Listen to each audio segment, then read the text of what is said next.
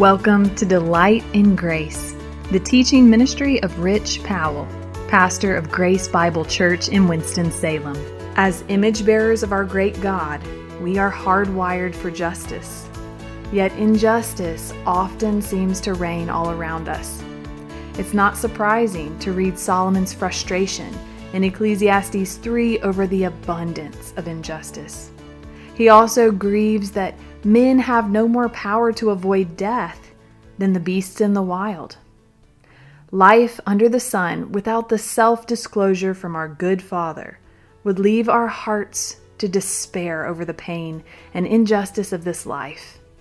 But God gives us Himself, and the beautiful truths from His Word change everything. Let's listen in.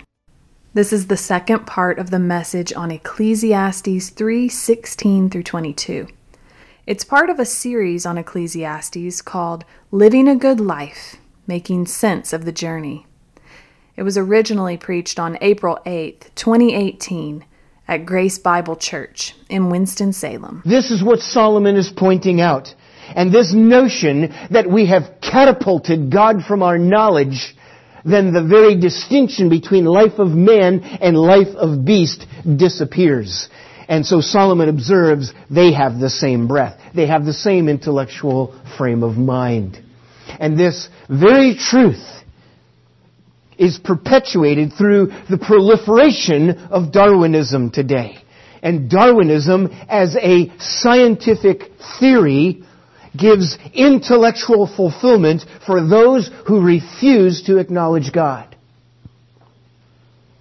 And that is why today they fight for it and are hostile toward any person or idea that questions the doctrines of materialistic evolution. Indeed, a theory in crisis. That's why they've become hostile, because they cannot argue with reason.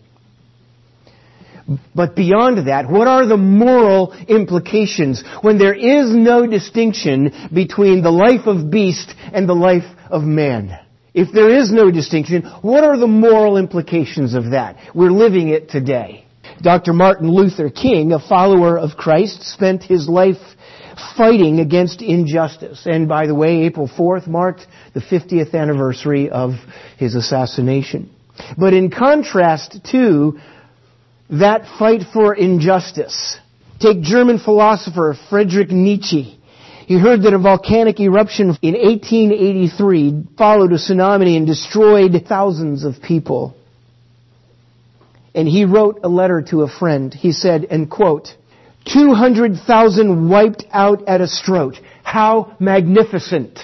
That's the moral implications of when you do not distinguish between the life of beast and the life of man. They all have the same breath.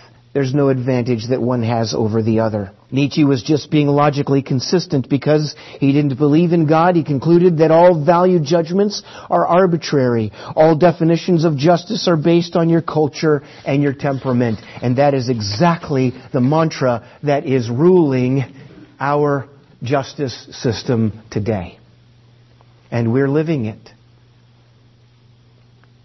And so he says not only do they have the same breath, but he says the man has no advantage over the beast. So it's like you remember when you were young and you played with Legos? If you had that privilege of playing with Legos, you actually built something and used your imagination. And I remember playing with Legos and you set up and you build these things and you have your empire and you have your characters and you in fact are the mini god over this little empire that you have set up. You're the one that dictates the story. But listen, even though you think you had control of that, that's not what's going on in real life, is it? You don't control your life. Because unlike those Legos, you have to factor in human volition. And where there is that human volition, there is wickedness. Because it is a fallen created order. And where there is that human volition and wickedness, you find people using people for personal advancement or pleasure. And this is why he says the man has no advantage over the beast. Because where there is that human volition, you will find people using people for one's advancement or personal pleasure. It happens in business, it happens in family, it happens in church. People using other people for their advancement or their pleasure. And what is that? There is a scourge on our land today, and it is the scourge of human trafficking.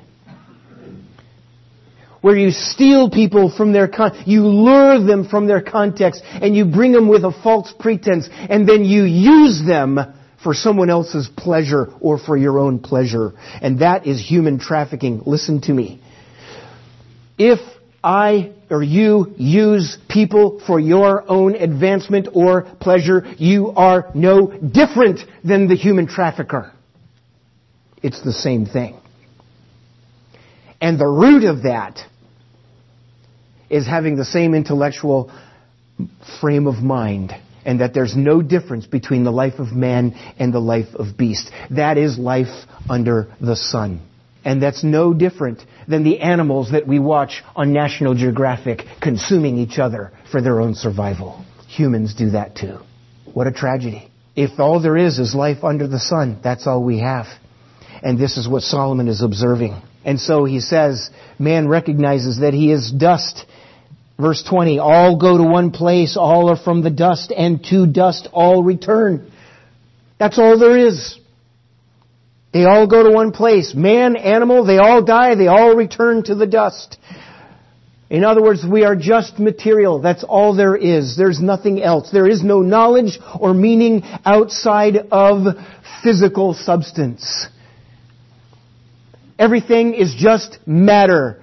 You know what that means? Nothing ultimately matters. Do you see how that's happening today? Do you see how that has happened through history? Why these people in Kyrgyzstan are justified in building these monuments to these massive tragedies.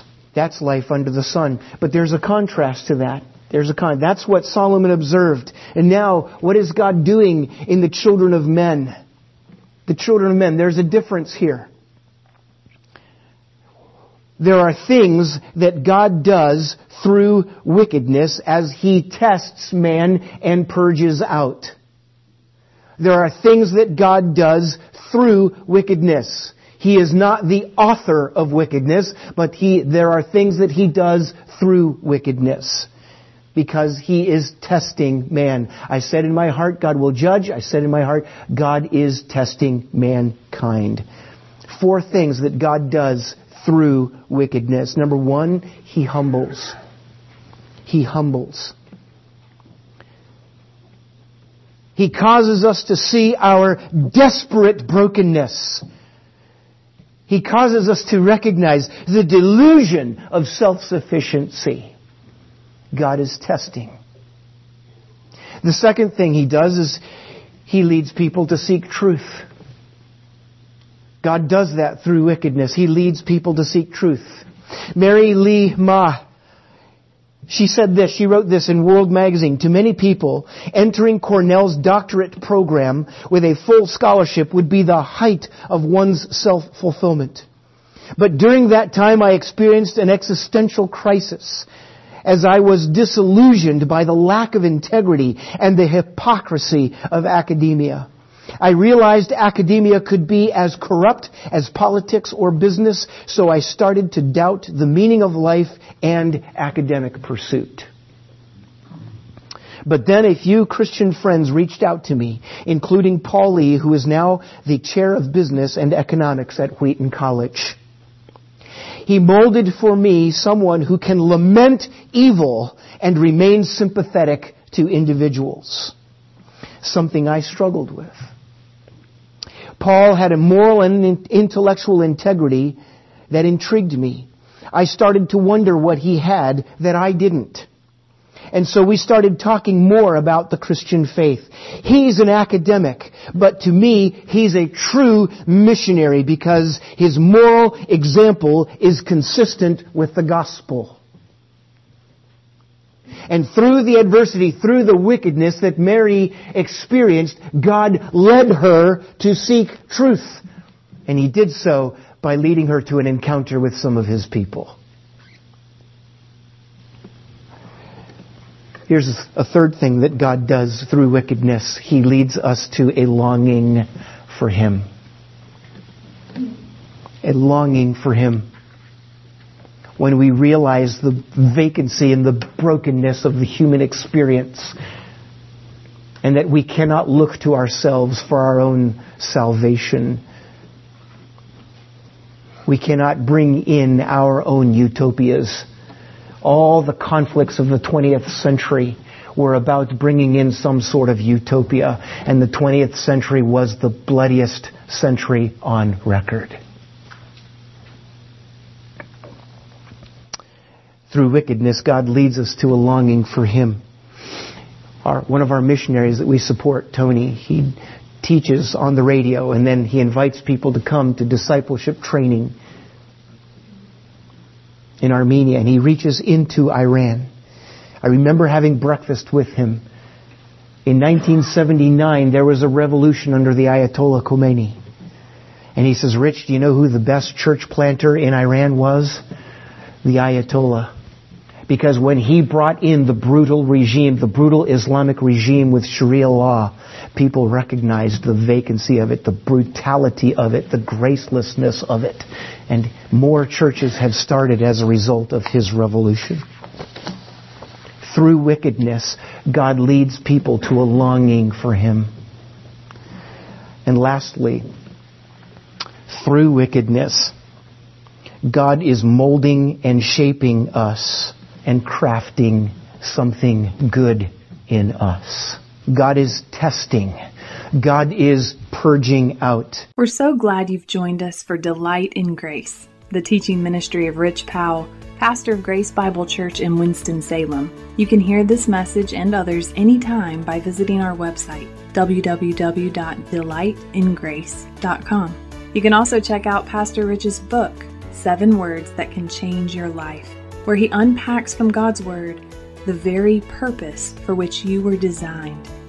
Seven Words That Can Change Your Life is available wherever books are sold. As always, tune in to Delight in Grace, weekdays at 10 a.m.